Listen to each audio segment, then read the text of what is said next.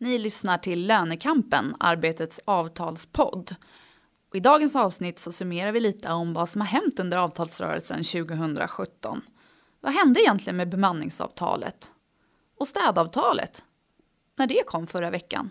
Men framför allt, hur blev det egentligen med den här låglönesatsningen?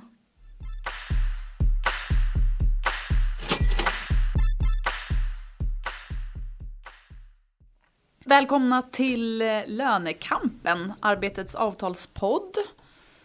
Och eh, det är jag, Linda Flod här, reporter på Arbetet, som eh, är med i programmet idag tillsammans med Jenny Berggren, reporter också, och Mårten Nilsson. Hejsan. Hej, hej. Avtalsreportrar.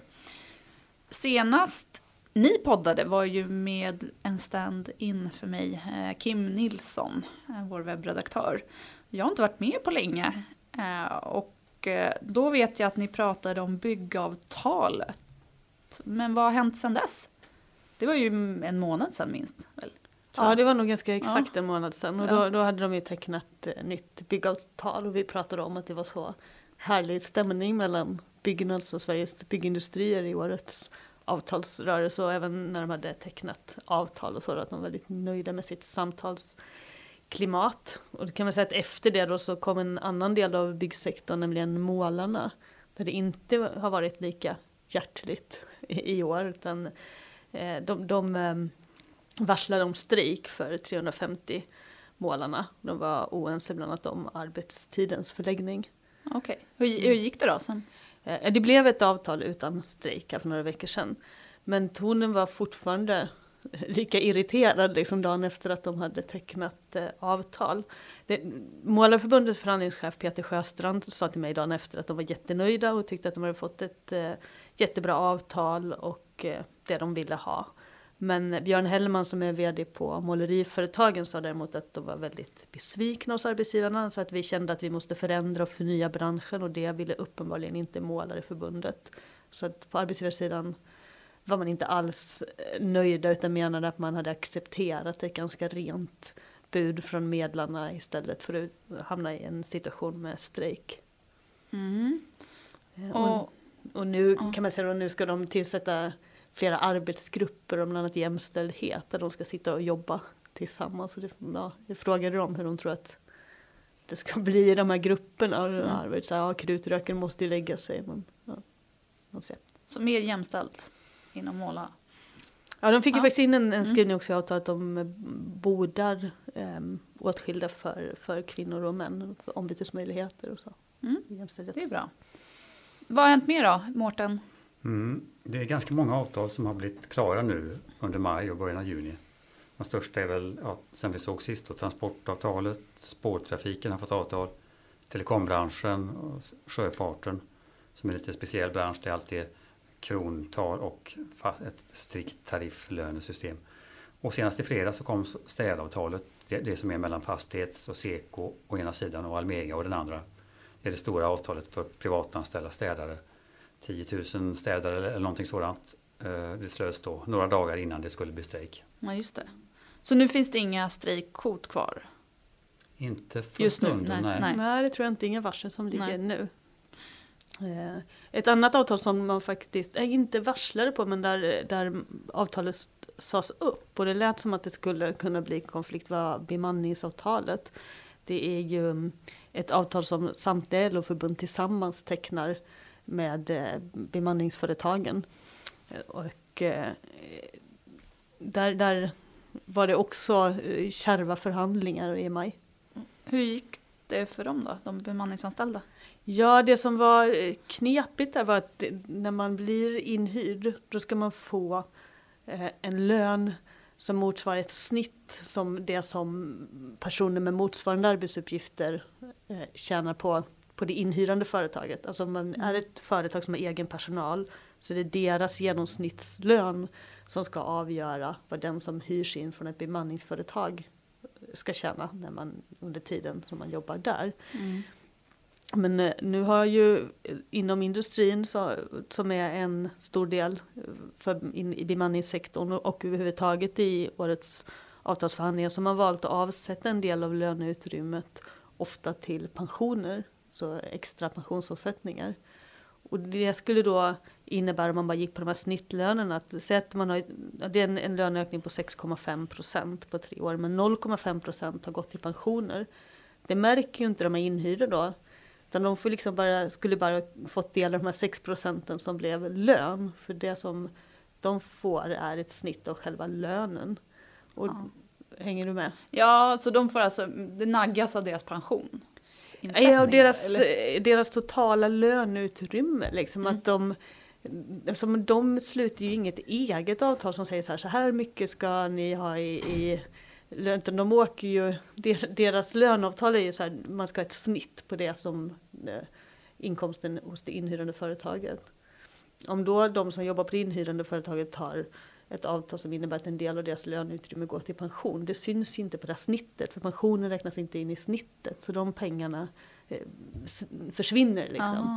Ah. Eh, Och då var det mycket diskussion om hur man skulle lösa det. Mm. Men till slut så blev det ett avtal där man kom överens om att bemanningsföretagen på tre år så ska alla bemanningsföretag betala eh, 0,4 procent ex, i extra pensionsavsättningar till alla anställda.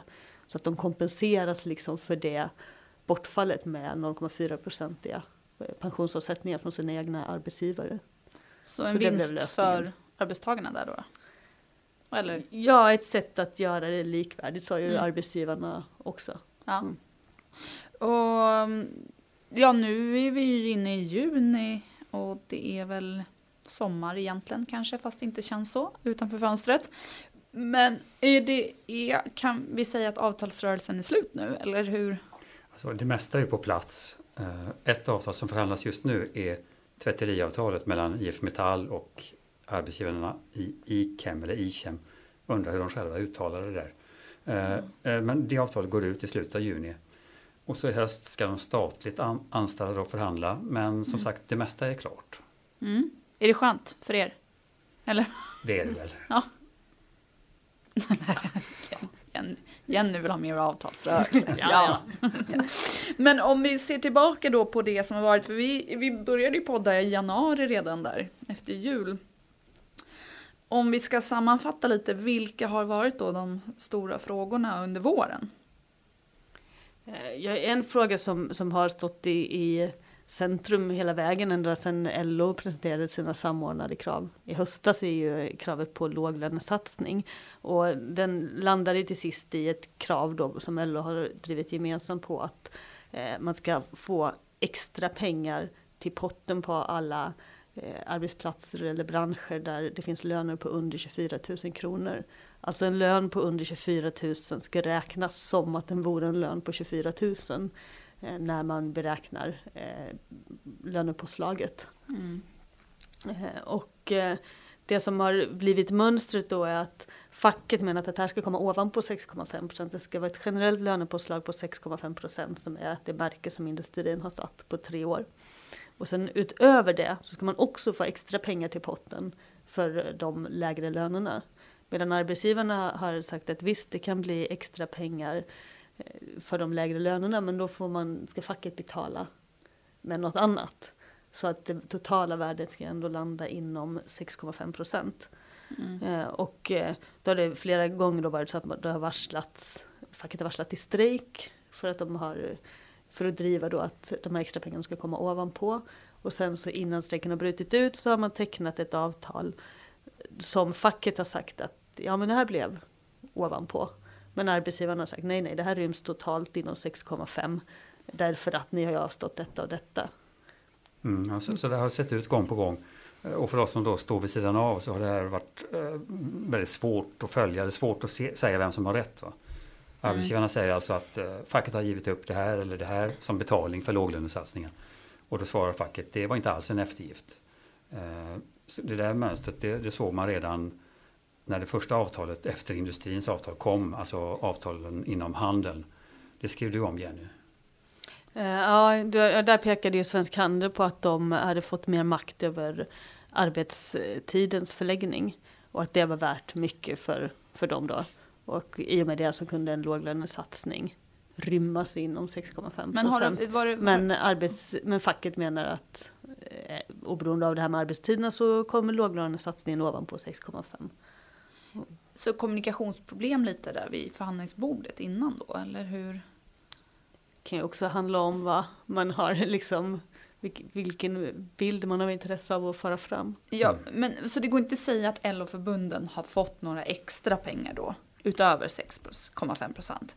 Alltså svårt i många fall, men åtminstone i några fall tycker jag man kan säga det. Och det gäller då industrin, eh, där de första avtalen alltså slöts. Mm. Ser man på teknikavtalet som är det största avtalet, alltså det avtalet in, i verkstadsindustrin, eller avtalet för kemisk industri, eh, så finns det lite mer pengar, lite extra pengar för de lågavlönade. Eh, och eh, det går inte att hitta någon betalning eller så att säga motvaluta som arbetsgivarna har fått i gengäld, utan eh, eller åtminstone har inte eh, arbetsgivarna själva kunnat lyfta fram något vad jag har hört. Sen ska man komma ihåg att den här låglönesatsningen ger ju rätt lite pengar, i, särskilt lite i industrin. Hur lite då? Ehm, ja, jag talade med, om vi talar om teknikavtalet, så talade jag nyss med ordföranden i IF Metalls avdelning 40, han heter Bessim Matoshi, som har hjälpt till att löneförhandla vid en del företag i Gnosjötrakten. Mm. Det är av någon anledning så att där finns det eh, verkstadsföretag med, där, där rätt många anställda har löner under de här 24 000 som då är gränsen för att få någon låglönesatsning. Och eh, nu när de här lokala förhandlingarna är klara och man har tillämpat låglönesatsningen så eh, blev det väl på sin höjd 30-40 kronor mer till potten för varje eh, lågavlönad, alltså årets eh, mm, lokala förhandling. 30-40 kronor mer i månaden. I månaden. Ja, och det är pengar då mm. så mycket tillför lågavlönad anställd extra till potten tack vare den här satsningen. Sen är det inte givet att hon eller han blir den som också får del av de här, de här pengarna. I praktiken säger Bessie Matoshi att vi har samlat ihop pengarna och, och verkligen satsat dem på de som ligger eh, lägst. Mm -hmm. Okej, okay. så då, då skulle, vad blir procentsatsen då? Har du, eller kanske inte har i eh? På det här företaget, mm. eh, eller de här företagen, det, det, vet jag faktiskt inte. Men eh, på hela teknikavtalet eh, där man alltså räknar ut potten för varje företag. Mm. Eh, på, hela, på hela området så är det, det handlar om hundradelar utöver de här 6,5 procenten. Mm. Mest pengar, om vi ser på industrin då, ger låglönesatsningen i tekoindustrin. Det här facket räknat ut att eh, löneökningarna blir 6,68 procent på tre år istället för 6,5. Okay. Så, så efter då att industrins avtal blev klart eller klara flera avtal, så har det inte varit tydligt. Det är fortfarande otydligt om man har fått igenom en låglönesatsning eller inte. Ja, man har ju fått igenom den så tillvida att eh, det har lagts extra pengar till potten för löner på under 24 000. Så, så har det ju blivit på alla avtal tror jag. Eh, men däremot är det ju väldigt otydligt om man istället har avstått någonting annat som mm. gör att det, det här totalvärdet ändå kan hålla sig till 6,5. Mm. Eh, och det är väl kanske inte så bra för LO-förbunden med den otydlighet, men de vill liksom visa att även om eh, de här löneindustrins norm gäller för hela arbetsmarknaden så skulle det ändå gå att göra extra satsningar som kommer åt strukturella skillnader som skillnader mellan kön eller att liksom lågavlönade grupper verkligen kan hämta in på högre avlönade. Men, men varför är det så viktigt då? Med någon... Uh, alltså, Om man är uh, överens om ett märke, mm. varför mm. har det då varit så viktigt med den här låglönesatsningen? Alltså det, här va, det hörs mycket kritik mot att märket har blivit för stelt på senare år. Det var kanske inte riktigt så från början men det har blivit en, en väldigt strikt gräns för hur mycket lönerna får höjas.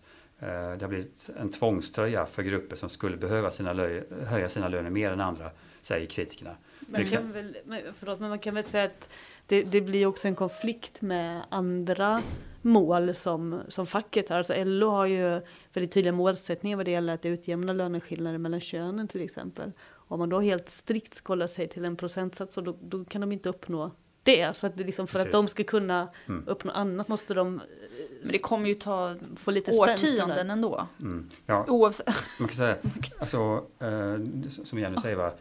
har man eh, ett, en procent, ett procenttal hur mycket, som industrin bestämmer, att så här mm. mycket får lönerna öka och ingen kan få mer räknat i procent, då kommer ju eh, kvinnodominerade yrken med lägre löner inte kunna knappa in på, på de bättre avlönade manliga yrkena.